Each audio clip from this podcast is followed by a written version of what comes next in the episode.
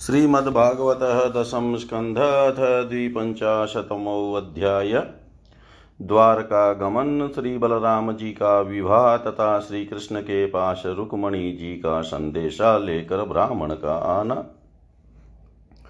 श्री शुकवाच इतं सोऽनुगृहीतोऽङ्गकृष्णैनेक्ष्यवाकुनन्दन तं परिक्रम्य सन्नम्य निष्का निश्चक्राम गुहामुखात् सवीक्षय शुल्कान् मत्र्यान् पशून् विरुद्वनस्पतीन् मत्वा कलियुगं प्राप्तं जगां दिशमुत्तराम् तपः श्रद्धायुतो धीरो निःसङ्गो मुक्तसंशय। समाधाय मनः कृष्णै प्राविशद्गन्धमादनम् बद्र्याश्रममासाद्य नरनारायणालयं सर्वद्वन्द्वसः शान्तस्तपसा आराधयद्धरिम्। भगवान् पुनराव्रज्य पुरीं यवन्वेष्टितां हत्वा मलेच्छबलं निन्ये तदीयं द्वारकां धनम्। नीयमाने धने गोभिर्नृभिश्चा नृभिश्च्युतचौदितैयाजगाम जरासन्धस्त्रयो विशन्त्यनीकपः विलोकय वैगरभसं रिपुसैन्यस्य माधवो मनुष्यचेष्टामापनौ राजन् दुद्रुवरवतु द्रुतम्।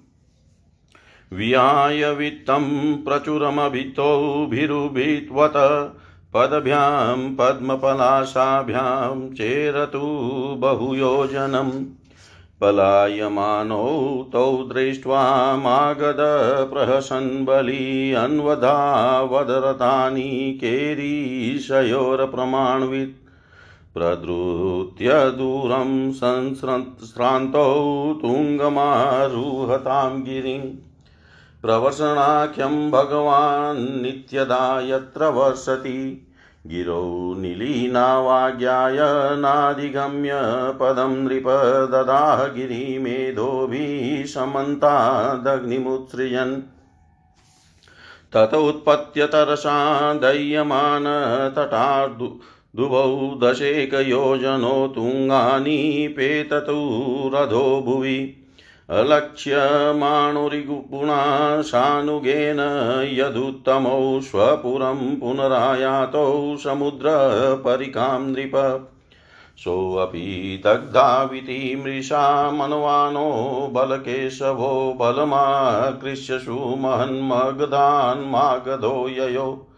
अनर्ताधिपति श्रीमान् रेवतो रेवतीं सुतां रमणा चोदितः प्रादात् बलायेति पुरोदितम्। भगवानपि गोविन्द उपये मे कुरुद्वः वैदर्भी भीष्मकसूतां श्रियो मात्रां स्वयंवरै प्रमथ्य तरसा राज्ञ शाल्वादिश्चेद्यपक्षगान् पश्यतां सर्वलोकानां ताक्ष्र्यपुत्रसुधामिव राजोवाच, भगवान् भीष्मक्षुतां रुक्मणीं रुचिरानता रुचिराननां राक्षसेन विद्धानेन उपयेमिति श्रुतं भगवन् श्रोतुमिच्छामि। कृष्णश्यामिततेजस यथा मागधशाल्वादीन जित्वा कन्यामुपाहरत्। भ्रमण कृष्णकथः पुण्यां माध्वीलोकमलापः। को नु तृप्येत शृण्वानः श्रुतज्ञो नित्यनूतना। श्रीशुकुवाच राजाशिदभीष्मको नाम विदर्भाधिपतिर्महान्। तस्य पञ्चा भवनपुत्राः, कन्यका च वरानना। रुक्मयग्रजो रुक्मरथो रुक्मबाहुरनन्तर, रुक्मकेशो रुक्ममाली, रुक्मणी येषां स्वधा सती। सोपसृत्य मुकुन्दस्य रूपवीर्यगुणाश्रिय गृहा मेने सदृशं पतिम्।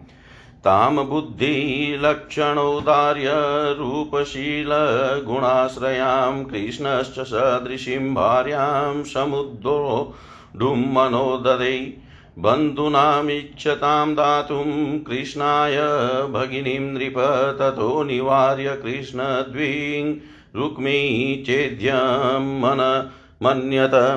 तदेवत्याशितापाङ्गी वैदर्भिदुर्मना वृषं विचिन्त्याप्तं द्विजं कञ्चित् कृष्णाय प्राहिणोद्धृतम् द्वारकां ससमभ्येत्य प्रतिहारै प्रवेशित।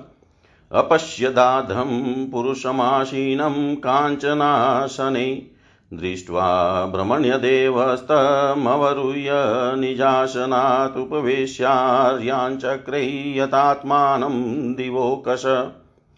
तं भुक्तवन्तं विश्रान्तमुपगम्य शतां गति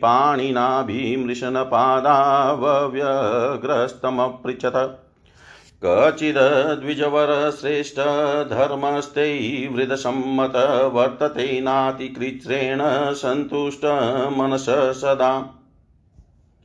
सन्तुष्टोर्यहि वर्तेत् ब्राह्मणो येन केनचित् स्वाधर्मात् स ह्यास्याखिलकां दुः असन्तुष्टोऽसकृलोकान्नाप्नोत्यपि सुरेश्वर, किञ्चनोऽपि सन्तुष्टशेते सर्वाङ्गविज्वर।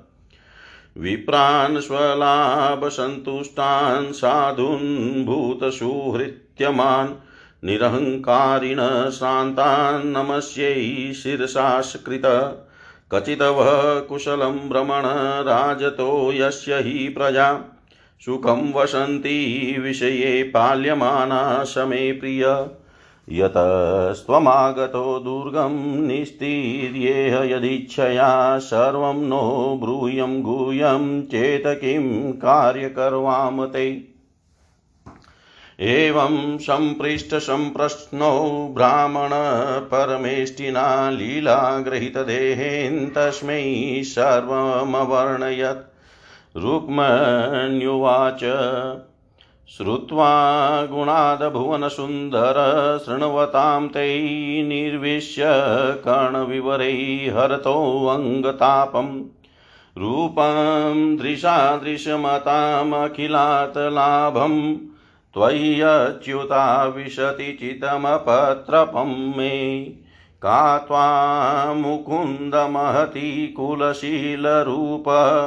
विद्यावयो द्रविणधामभिरात्मतुल्यं धीरापतिं कुलवती न वृणीतकन्या कालेन सिंहनरलोकमनोभिरामम् तन्मे भवान् खलु वृतपतिरङ्गजायामात्मा भवतोऽत्र विभो विधेहि मावीर्भागं भीमसतु चेद्य आराद् बलिं भुजाक्ष पूर्तैस्ततनीयं व्रतदेव विप्रगुर्गुवचनादिभिरलं भगवान् परेश आराधितो यदि गदाग्रज एत्यपाणिं गृह्णातु मयि न दमघोषसुतादयोन्ये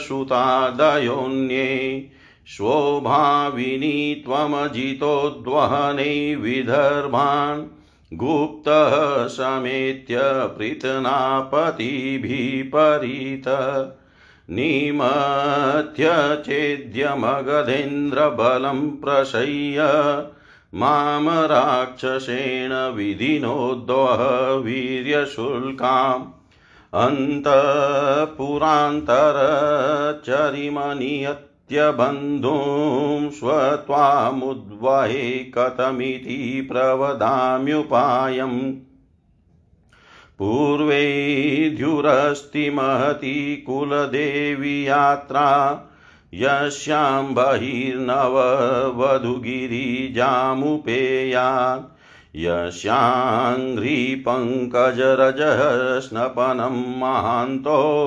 वाञ्छन्त्युमापतिरिवात्मतो मतमोऽपत्यै यर्यम्बुजाक्षनलभेयभवत प्रसादम्।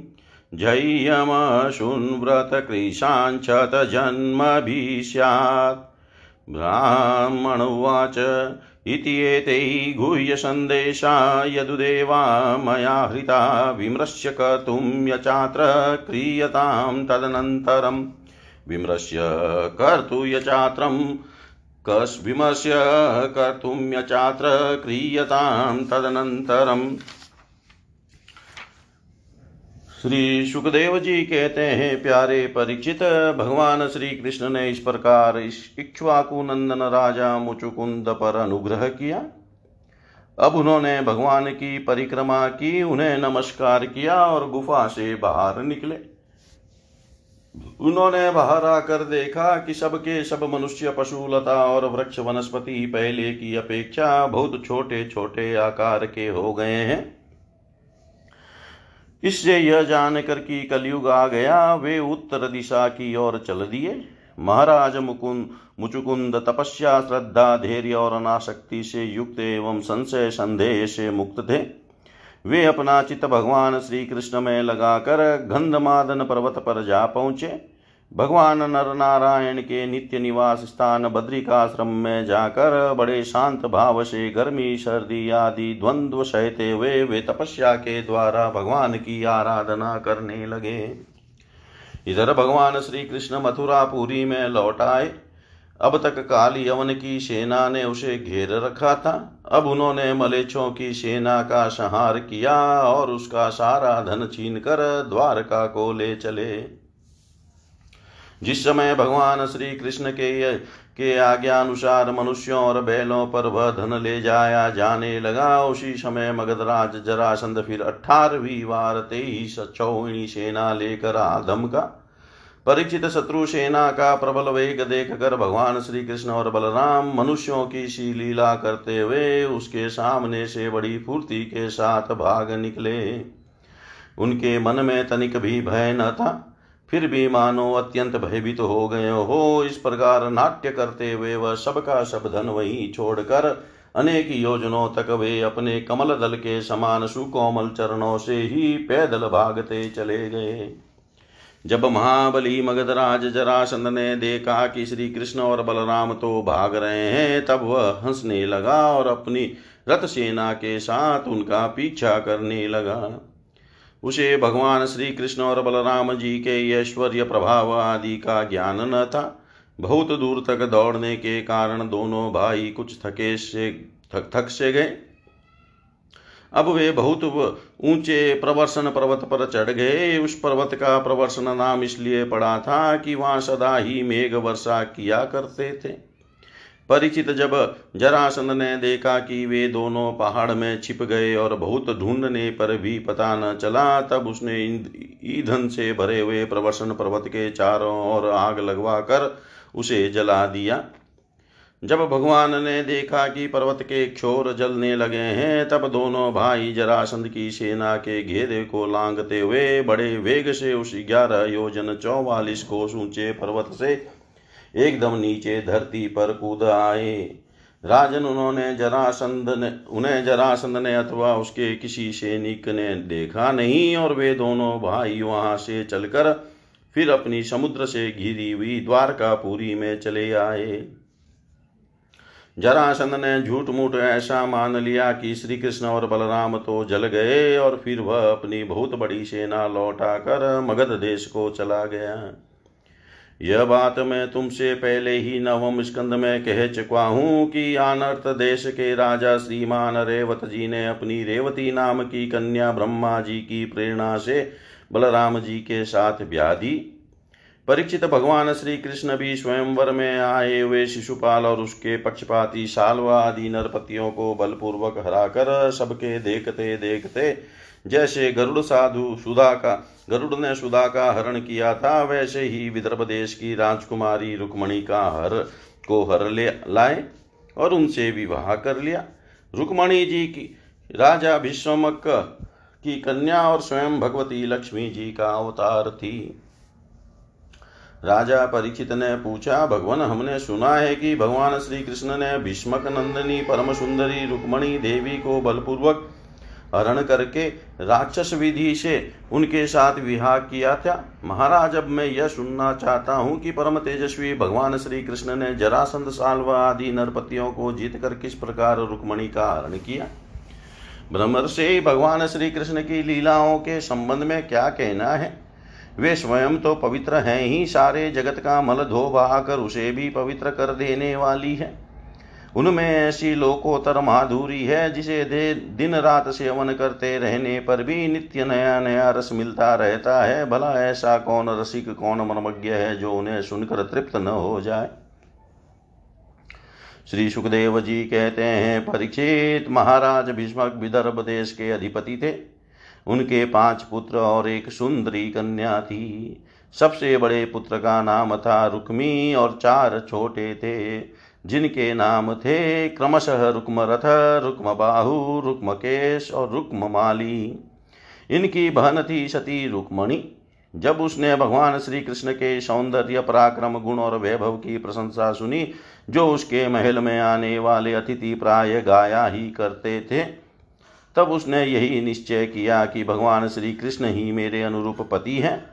भगवान श्री कृष्ण भी समझते थे कि रुक्मणी में बड़े सुंदर सुंदर लक्षण है, वह परम बुद्धिमती है, उदारता, सौंदर्यशील स्वभाव और गुणों में भी अद्वितीय है। इसलिए रुक्मणी ही मेरे अनुरूप पत्नी है। अतः भगवान ने रुक्मणी जी से विवाह करने का निश्चय किया। रुक्मणी जी के भाई बंधु भी चाहते थे कि हमारी बहन का विवाह श्री कृष्ण से ही हो। परंतु रुक्मी श्री कृष्ण से बड़ा द्वेष रखता था। उसने उन्हें विवाह करने से रोक दिया और शिशुपाल को ही अपनी बहन के योग्य वर समझा। जब परम सुंदरी रुक्मणी को यह मालूम हुआ कि मेरा बड़ा भाई रुक्मी शिशुपाल के साथ मेरा विवाह करना चाहता है, तब वे उदास हो गई। उन्होंने बहुत कुछ सोच विचार कर एक विश्वास पात्र ब्राह्मण को तुरंत श्री कृष्ण के पास भेजा। जब वे ब्राह्मण देवता द्वारका द्वारका द्वारकापुरी में पहुँचे, तब द्वारपाल उन्हें राजमहल के भीतर ले गए। वहाँ जाकर ब्राह्मण देवता ने देखा कि आदि पुरुष भगवान श्री कृष्ण सोने के सिंहासन पर विराजमान है। ब्राह्मणों के परम भक्त भगवान श्री कृष्ण उन ब्राह्मण देवताओं को देखते ही अपने आसन से नीचे उतर गए और उन्हें अपने आसन पर बैठा कर वैसी ही पूजा की, जैसे देवता लोग उनकी भगवान की किया करते हैं। आदर सत्कार, कुशल प्रश्न के अनंतर जब ब्राह्मण देवता खा पी चुके, आराम विश्राम कर चुके, तब संतों के परम आश्रय भगवान श्री कृष्ण उनके पास गए और अपने कोमल हाथों से उनके पैर सहलाते हुए बड़े शांत भाव से पूछने लगे, ब्राह्मण शिरोमणे, आपका चित्त तो सदा सर्वदा संतुष्ट रहता है न? आपको अपने पूर्व पुरुषों द्वारा स्वीकृत धर्म का पालन करने में कोई कठिनाई तो नहीं होती। ब्राह्मण यदि जो कुछ मिल जाए, उसी में संतुष्ट रहे और अपने धर्म का पालन करे, उससे च्युत न हो तो वह संतोष ही उसकी सारी कामनाएँ पूर्ण कर देता है। यदि इंद्र का पद पाकर भी किसी को संतोष न हो तो उसे सुख के लिए एक लोक से दूसरे लोक में बार बार भटकना पड़ेगा। वह कहीं भी शांति से बैठ नहीं सकेगा। परंतु जिसके पास तनिक भी संग्रह परिग्रह नहीं है और जो उसी अवस्था में संतुष्ट है, वह सब प्रकार से संताप रहित होकर सुख की नींद सोता है।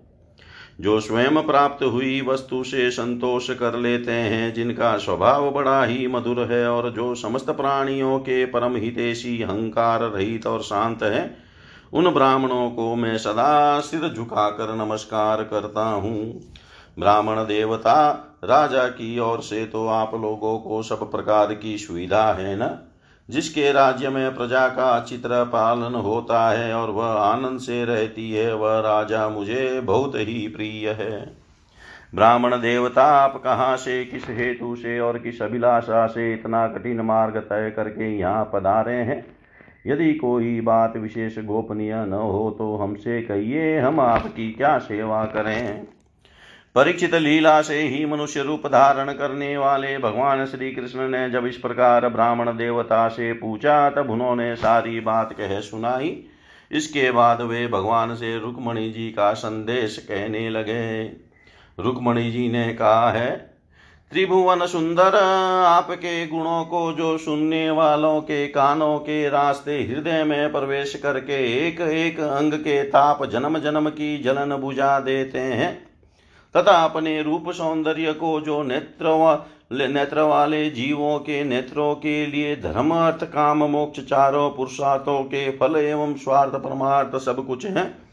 श्रवण करके प्यारे अच्युत, मेरा चित लज्जा, श्रम सब कुछ छोड़कर आप में ही प्रवेश कर रहा है।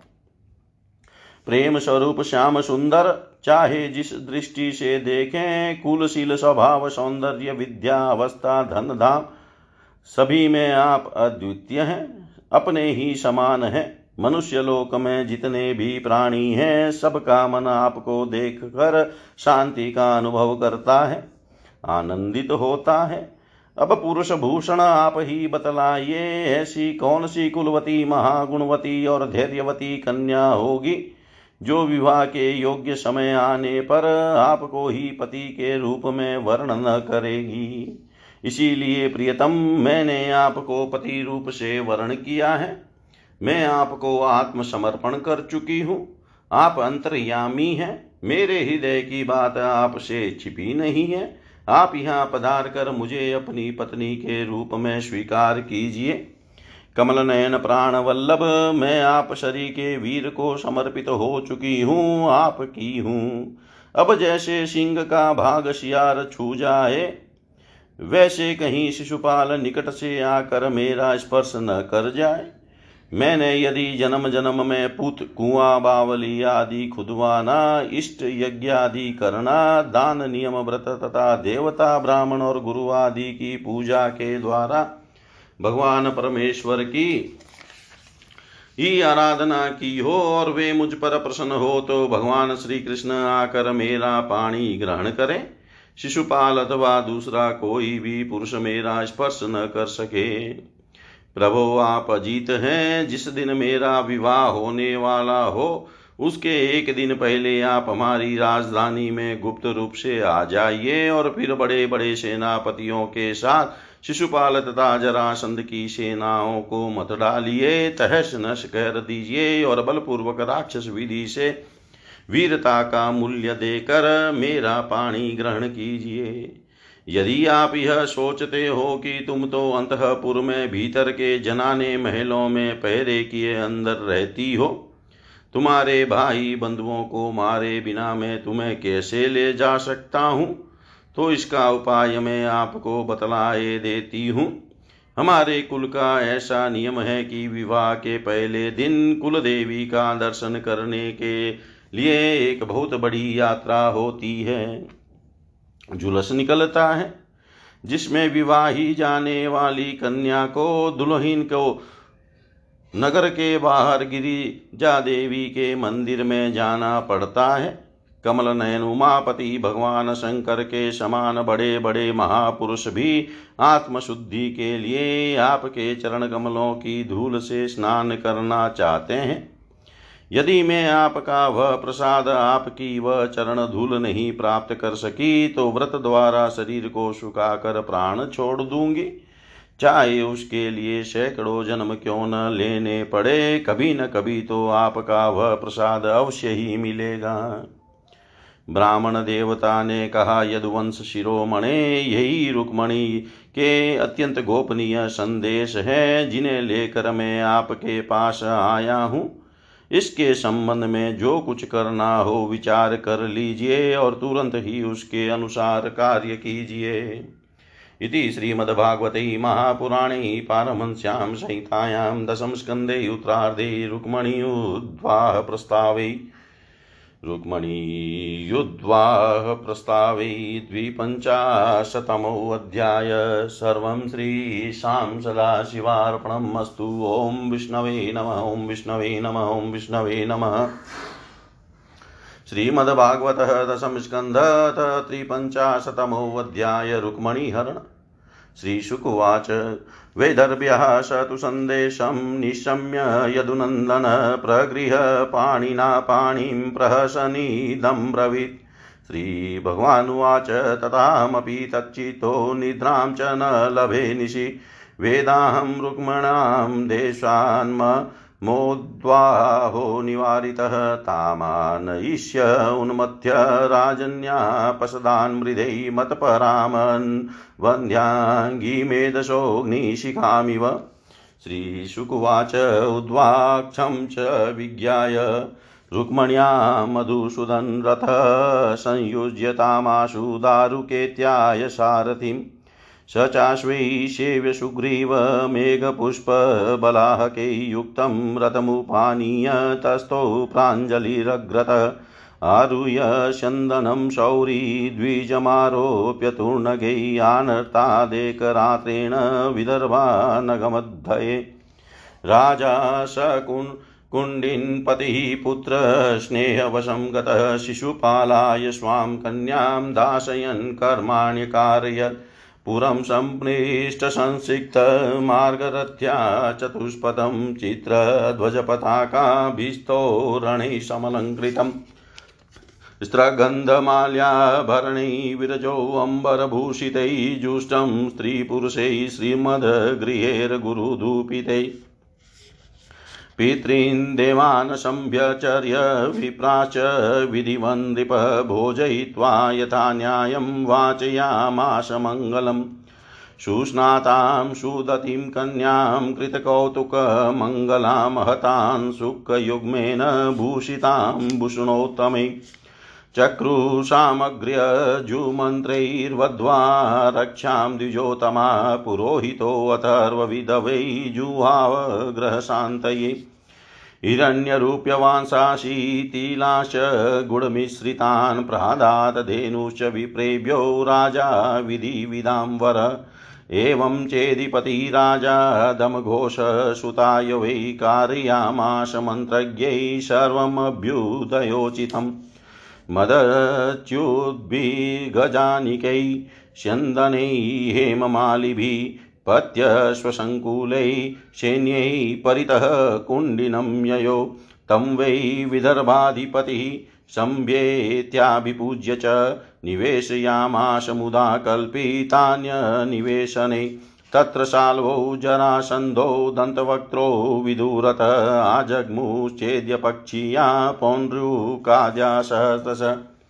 कृष्णरामद्विषो यतः कन्यां चेद्याय साधितुं यद्यागत्य हरेत कृष्णौ रामधैर्यदुभिवृतः योत्स्याम सहतास्तेन इति निश्चितमानसः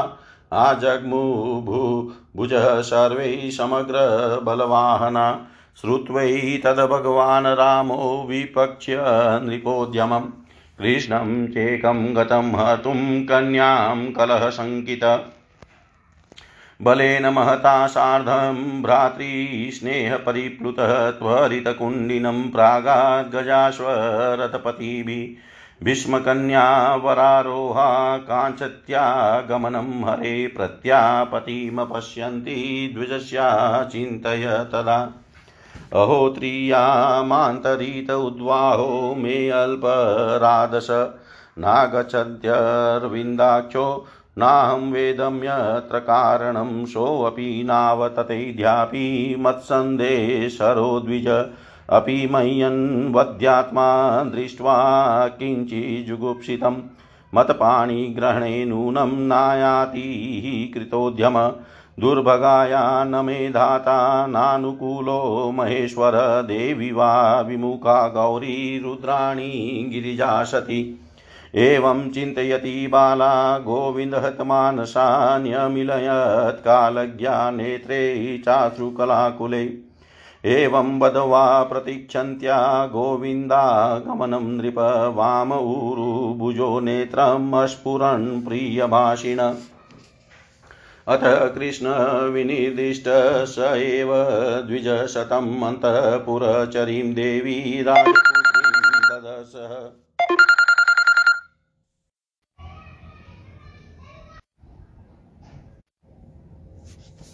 सातं प्रहष्टवदनमव्यग्रात्मगतिं सती आलक्ष्य लक्षणाभिज्ञा सम्प्रेच्छञ्चुचिस्मिता तस्या वेदयत प्राप्तं संसस्यदुनन्दनं मुक्तं च सत्यवचनम् आत्मोपनयनं प्रति तमागतं समाज्ञाय वैदर्भिहृष्टमानसा न पश्यन्ति ब्राह्मणाय प्रियमन्यन्ननाम सा।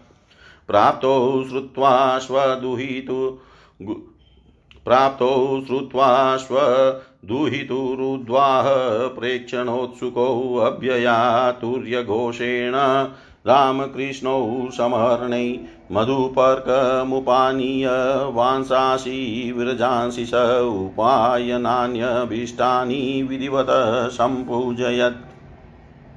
तयो निवेशनं श्रीमद् धूपकल्प्य महामती ससैन्ययो सानुगयोरातिथ्यं विधवे यथा। एवं राज्ञां समेतानां यथा वीर्यं, यथा वय, यथा बलं, यथा वीतं सर्वे कामे समर्यत कृष्णमागतमाकर्ण्य विदर्भपुरवासिन आगत्य नेत्राञ्जलिभिः पपुस्तन्मुखपङ्कजम्।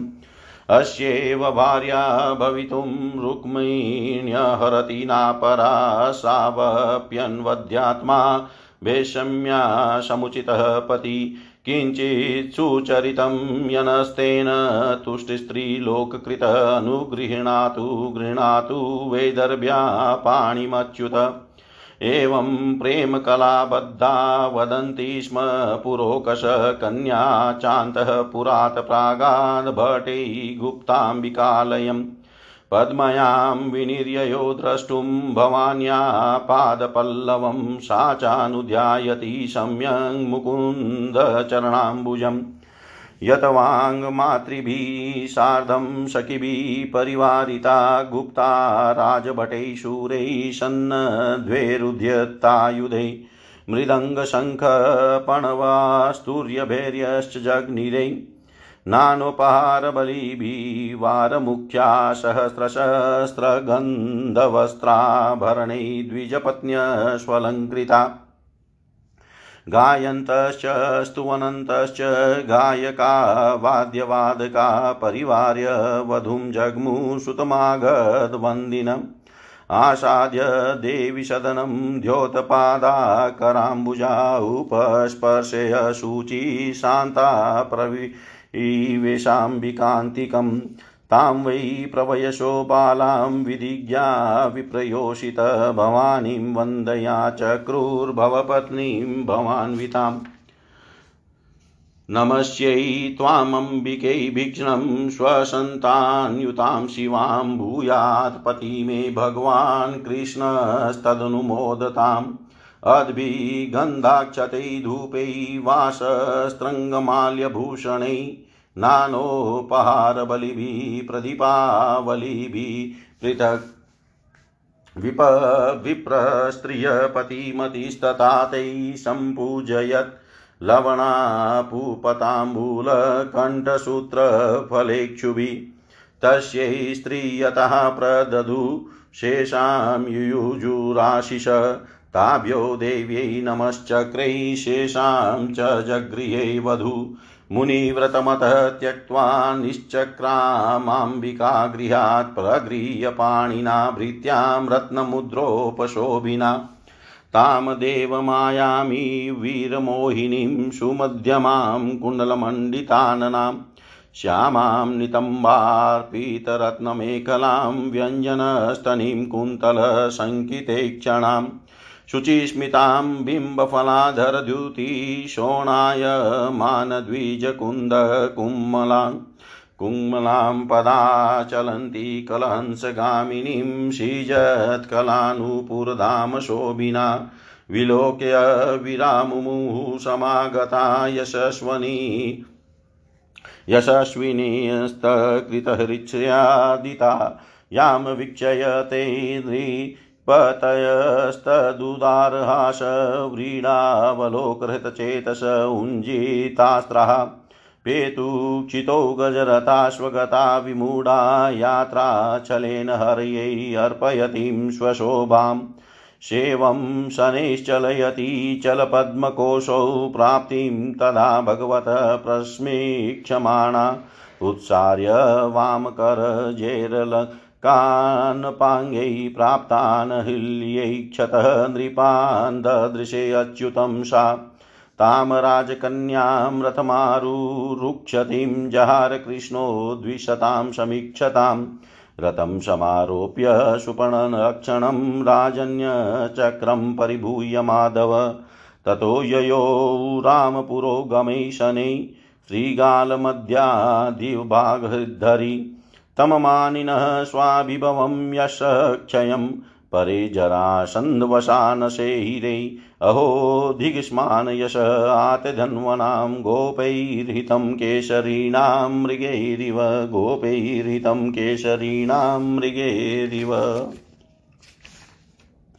श्री सुखदेव जी कहते हैं, परीक्षित भगवान श्री कृष्ण ने विदर्भ राजकुमारी रुक्मणी जी का यह संदेश सुनकर अपने हाथ से ब्राह्मण देवता का हाथ पकड़ लिया और हँसते हुए हँसते हुए यो बोले, भगवान श्री कृष्ण ने कहा, ब्राह्मण देवता, जैसे विदर्भ राजकुमारी मुझे चाहती है, वैसे ही मैं भी उन्हें चाहता हूँ, मेरा चित उन्हीं में लगा रहता है।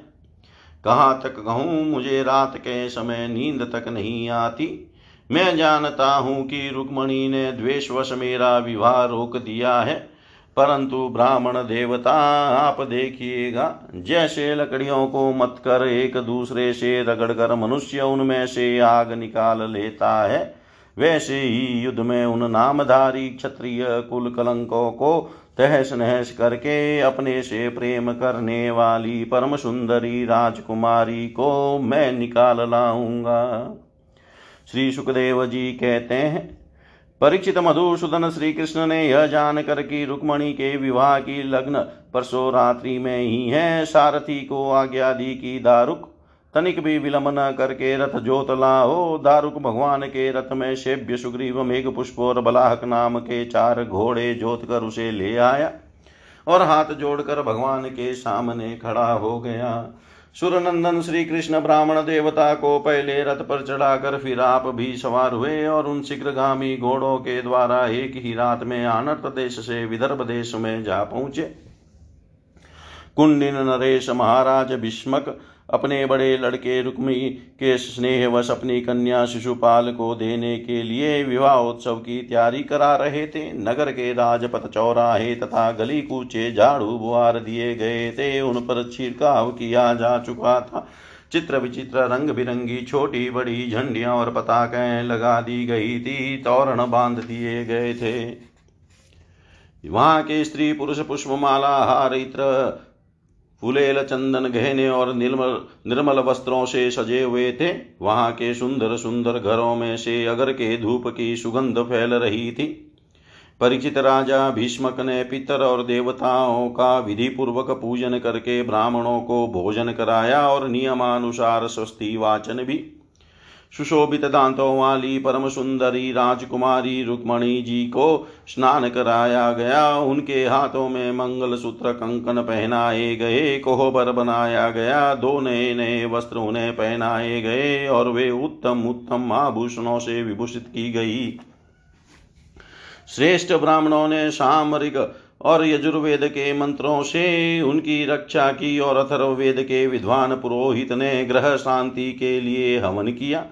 राजा भीष्मक कुल परंपरा और शास्त्रीय विधियों के बड़े जानकार थे। उन्होंने सोना, चांदी, वस्त्र, गुड़ मिले हुए तिल और गोए ब्राह्मणों को दी। इसी प्रकार चेदी नरेश राजा दमघोष ने भी अपने पुत्र शिशुपाल के लिए मंत्रज्ञ ब्राह्मणों से अपने पुत्र के विवाह संबंधी मंगल कृत्य कराए।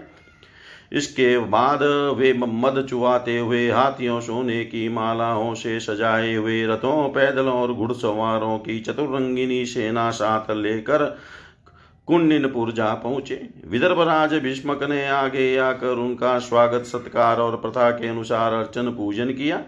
इसके बाद उन लोगों को पहले से ही निश्चित किए हुए जनवासों में आनंद पूर्वक ठहरा दिया। उस बारात में शाल वजरासंद दंत वक्त्र विदुरथ और पौंड्रुक आदि शिशुपाल के सहस्त्रों मित्र नरपति आए थे। वे सब राजा श्री कृष्ण और बलराम जी के विरोधी थे और राजकुमारी रुक्मणी शिशुपाल को ही मिले इस विचार से आए थे। उन्होंने अपने अपने मन में यह पहले ही, पहले से ही निश्चय कर रखा था कि यदि श्री कृष्ण बलराम आदि यदुवंशियों के साथ आकर कन्या को हरने की चेष्टा करेगा तो हम सब मिलकर उससे लड़ेंगे। यही कारण था कि उन राजाओं ने अपनी अपनी पूरी सेना और रथ घोड़े आदि, हाथी आदि भी अपने साथ ले लिए थे। विपक्षी राजाओं की इस तैयारी का पता भगवान बलराम जी को लग गया और जब उन्होंने यह सुना कि भैया श्री कृष्ण अकेले ही राजकुमारी का हरण करने के लिए चले गए हैं, तब उन्हें वहाँ लड़ाई झगड़े की बड़ी आशंका हुई। यद्यपि वे श्री कृष्ण का बल विक्रम जानते थे, फिर भी भ्रातृ स्नेह से उनका हृदय भर आया। वे तुरंत ही हाथी, घोड़े, रथ और पैदलों की बड़ी भारी चतुरंगिनी सेना साथ लेकर कुंडिनपुर के लिए चल पड़े।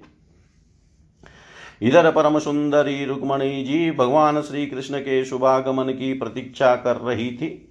उन्होंने देखा श्री कृष्ण की तो कौन कहे, अभी ब्राह्मण देवता भी नहीं लौटे। तो वे बड़ी चिंता में पड़ गई, सोचने लगी, अहो, अब मुझ अभागिनी अभागिनी के विवाह में केवल एक रात की देरी है, परंतु मेरे जीवन सर्वस्व कमल नयन भगवान अब भी नहीं पधारे। इसका क्या कारण हो सकता है, कुछ निश्चय नहीं मालूम पड़ता। यही नहीं मेरे संदेश ले जाने वाले ब्राह्मण देवता भी तो अभी तक नहीं लौटे। इसमें संदेह नहीं कि भगवान श्री कृष्ण का स्वरूप परम शुद्ध है और विशुद्ध पुरुष ही उनसे प्रेम कर सकते हैं। उन्होंने मुझसे कुछ न कुछ उन्होंने मुझमें कुछ न कुछ बुराई देखी होगी, तभी तो मेरे हाथ पकड़ने के लिए, मुझे स्वीकार करने के लिए उद्यत होकर वे यहाँ नहीं पधार रहे हैं। ठीक है, मेरे भाग्य ही मंद हैं। विद्याता और भगवान शंकर भी मेरे अनुकूल नहीं जान पड़ते। वह भी सम यह भी संभव है कि रुद्र पत्नी गिरिरा कुमारी सती पार्वती जी मुझसे अप्रसन्न हो। परीक्षित रुक्मणी जी शिव उधेड़ बुन में पड़ी हुई थी। उनका संपूर्ण मन और उनके सारे मनोभाव भक्त मन चोर भगवान ने चुरा लिए थे। उन्होंने उन्हीं को सोचते सोचते अभी समय है ऐसा समझकर अपने आँसू भरे नेत्र बंद कर लिए। परीक्षित इसी प्रकार रुक्मणी जी भगवान श्री कृष्ण के शुभागमन की प्रतीक्षा कर रही थी। उसी समय उनकी बाही जांग भुजा और नेत्र फड़कने लगे, जो प्रियतम के आगमन का प्रिय संवाद सूचित कर रहे थे।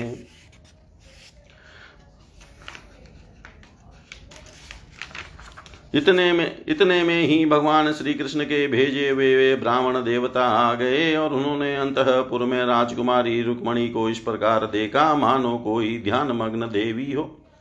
सती रुक्मणी जी ने देखा, ब्राह्मण देवता का मुख प्रफुल्लित है। उनके मन और चेहरे पर किसी प्रकार की घबराहट नहीं है। वे उन्हें देख कर लक्षणों से ही समझ गई कि भगवान श्री कृष्ण आ गए। फिर प्रसन्नता से खिलकर उन्होंने ब्राह्मण देवता से पूछा तब ब्राह्मण देवता ने निवेदन किया कि भगवान श्री कृष्ण यहाँ पधार गए हैं और उनकी भूरी भूरी प्रशंसा की। यह भी बतलाया कि राजकुमारी जी आपको ले जाने की उन्होंने सत्य प्रतिज्ञा की है। भगवान के शुभागमन का समाचार सुनकर रुक्मणी जी का हृदय आनंदातिरेक से भर गया। उन्होंने इसके बदले में ब्राह्मण के लिए भगवान के अतिरिक्त और कुछ प्रिय न देख कर उन्होंने केवल नमस्कार कर लिया। अर्थात जगत की समग्र लक्ष्मी ब्राह्मण देवता को सौंप दी।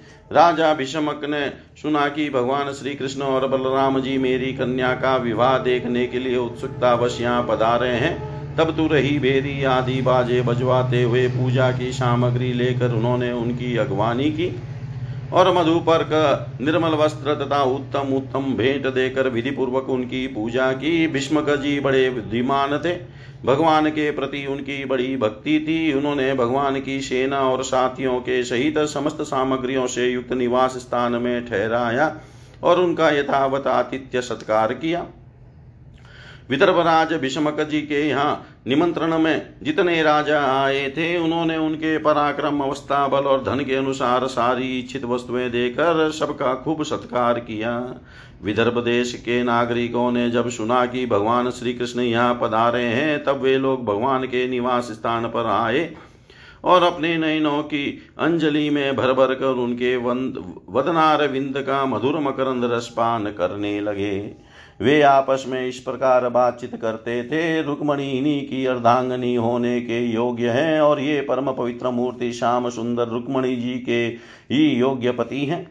दूसरी को ही इनकी पत्नी होने के योग्य नहीं है। यदि हमने अपने पूर्व जन्म या इस जन्म में कुछ भी सत्कर्म किया हो तो त्रिलोक विधाता भगवान हम पर प्रसन्न हो और ऐसी कृपा करे कि श्याम सुंदर श्री कृष्ण ही विदर्भ राजकुमारी रुक्मणी जी का पाणी ग्रहण करे। परिचित जिस समय प्रेम परवश होकर पूर्वासी लोग परस्पर इस प्रकार बातचीत कर रहे थे। उसी समय रुक्मणी जी अंतपुर से निकलकर देवी जी के मंदिर के लिए चली। बहुत से सैनिक उनकी रक्षा में नियुक्त थे। वे प्रेम मूर्ति श्री कृष्णचंद्र के चरण कमलों का चिंतन करती हुई भगवती भवानी के पाद पल्लवों का दर्शन कर ले, करने के लिए पैदल ही चली। वे स्वयं मौन थी और माताएँ तथा सखी सहेलियाँ सब ओर से उन्हें घेरे हुई थी। शूरवीर राज सैनिक हाथों में अस्त्र शस्त्र उठाए, कवच पहने उनकी रक्षा कर रहे थे। उस समय मृदंग शंख ढोल तुरही और भेरी आदि बाजे बज रहे थे। बहुत सी ब्राह्मण पत्नियाँ, पुष्पमाला, चंदन आदि, सुगंध द्रव्य और गहने कपड़ों से सज धज कर साथ साथ चल रही थी और अनेकों प्रकार के उपहार तथा पूजन आदि की सामग्री लेकर सहस्त्रों श्रेष्ठ वारंगनाएँ भी साथ थी। गवे, गाते, जाते थे, बाजे वाले, बाजे बजाते, चलते थे और सूत मागत तथा वंदी जन दुल्हीन के चारों ओर जय जयकार करते, विरद पकानते जा रहे थे। देवी जी के मंदिर में पहुंचकर रुक्मणी जी ने अपने कमल के सदृश सुकोमल हाथ पैर धोए, आचमन किया। इसके बाद बाहर भीतर से पवित्र एवं शांत भाव से युक्त होकर अंबिका देवी के मंदिर में प्रवेश किया। बहुत सी विधि विधान जानने वाली बड़ी बूढ़ी ब्राह्मणियाँ उनके साथ थी। उन्होंने भगवान शंकर की अर्धांगनी भवानी को और भगवान शंकर जी को भी रुक्मणी जी से प्रणाम करवाया। रुक्मणी जी ने भगवती से प्रार्थना की, अंबिका माता, आपकी गोद में बैठे हुए आपके प्रिय पुत्र गणेश जी को तथा आपको मैं बार बार नमस्कार करती हूँ। आप ऐसा आशीर्वाद दीजिए कि मेरी अभिलाषा पूर्ण हो, भगवान श्री कृष्ण ही मेरे पति हो। इसके बाद रुक्मणी जी ने जल गंधक्षत धूप, वस्त्र, पुष्पमाला हार आभूषण अनेकों प्रकार के नैवेद्य, भेंट और आरती आदि सामग्रियों से अंबिका देवी की पूजा की। तदंतर उक्त सामग्रियों से तथा नमक, पुआ, पान, कंठ, सूत्र, फल और इक से सुहागिन ब्राह्मणियों की भी पूजा की। तब ब्राह्मणियों ने उन्हें प्रसाद देकर आशीर्वाद दिए और दुल्हीन ने ब्राह्मणियों और माता अंबिका को नमस्कार करके प्रसाद ग्रहण किया। पूजा अर्चा की विधि समाप्त हो जाने पर उन्होंने मौन व्रत तोड़ दिया और रत्न जटित अंगूठी से जगमगाते हुए कर कमल के द्वारा एक सहेली का हाथ पकड़कर वे गिर गिरिजा मंदिर से बाहर निकली। परीक्षित रुक्मणी जी भगवान की माया के समान ही बड़े बड़े धीर वीरों को भी मोहित कर लेने वाली थी। उनका कटी भाग बहुत ही सुंदर और पतला था। मुखमंडल पर कुंडलों की शोभा जगमगा रही थी। वे किशोर और तरुण अवस्था की संधि में स्थित थी। नितंब पर जड़ा होकर घनी शोभायमान हो रही थी। वक्ष स्थल कुछ उभरे हुए थे और उनकी दृष्टि लटकती हुई अलकों के कारण कुछ चंचल हो रही थी। उनके होठों पर मनोहर मुस्कान थी, उनके दांतों की पात थी तो कुंदकली के समान परम उज्ज्वल। परंतु पके हुए कुरुंद के समान लाल लाल होठों की चमक से ऊपर उस पर भी लालिमा आ गई थी। उनके पांवों के पायजेब चमक रहे थे और उनमें लगे हुए छोटे छोटे घुंघरू रुंझुन रुंझुन कर रहे थे। वे अपने सुकुमार चरण कमलों से पैदल ही राजहंस की गति से चल रही थी। उनकी वह अपूर्व छवि देख कर वहाँ आए हुए बड़े बड़े यशस्वी वीर सब मोहित हो गए। कामदेव ने ही भगवान का कार्य सिद्ध करने के लिए अपने बाणों से उनका हृदय जर्जर कर दिया। रुक्मणी जी इस प्रकार इस उत्सव यात्रा के बहाने मंद मंद गति से चलकर भगवान श्री कृष्ण पर अपना राशि राशि सौंदर्य निछावर कर रही थी। उन्हें देख कर और उनकी खुली मुस्कान तथा लजीली चितवन पर अपना चित लुटाकर वे बड़े बड़े नरपति एवं वीर इतने मोहित और बेहोश हो गए कि उनके हाथों से अस्त्र शस्त्र छूट कर गिर पड़े और वे स्वयं भी रथ हाथी तथा घोड़ों से धरती पर आ गिरे। इस प्रकार रुक्मणी जी भगवान श्री कृष्ण के शुभागमन की प्रतीक्षा करती हुई अपने कमल की कली के समान सुकुमार चरणों को बहुत ही धीरे धीरे आगे बढ़ा रही थी। उन्होंने अपने बाएँ हाथ की अंगुलियों से मुख की ओर लटकती हुई अलके हटाई और वहाँ आए हुए नरपतियों को और लजीली चितवन से देखा। उसी समय उन्हें श्याम सुंदर भगवान श्री कृष्ण के दर्शन हुए। राजकुमारी रुक्मणी जी रथ पर चढ़ना ही चाहती थी कि भगवान श्री कृष्ण ने समस्त शत्रुओं के देखते देखते उनकी भीड़ में से रुक्मणी जी को उठा लिया और उन सैकड़ों राजाओं के सिर पर पाँव रखकर उन्हें अपने उस रथ पर बैठा लिया, जिसकी ध्वजा पर गरुड़ का चिन्ह लगा हुआ था। इसके बाद जैसे सिंह शियारों के बीच में से अपना भाग ले जाए वैसे ही रुक्मणी जी को लेकर भगवान श्री कृष्ण बलराम जी आदि यदुवंशियों के साथ वहाँ से चल पड़े। उस समय जरासंध के वशवर्ती अभिमानी राजाओं को अपना यह बड़ा भारी तिरस्कार और यश कीर्ति का नाश सहन न हुआ। वे सब के सब चिढ़कर कहने लगे, अहो, हमें धिक्कार है। आज हम लोग धनुष धारण करके खड़े ही रहे और ये ग्वाले जैसे सिंह के भाग को हरिण ले जाए।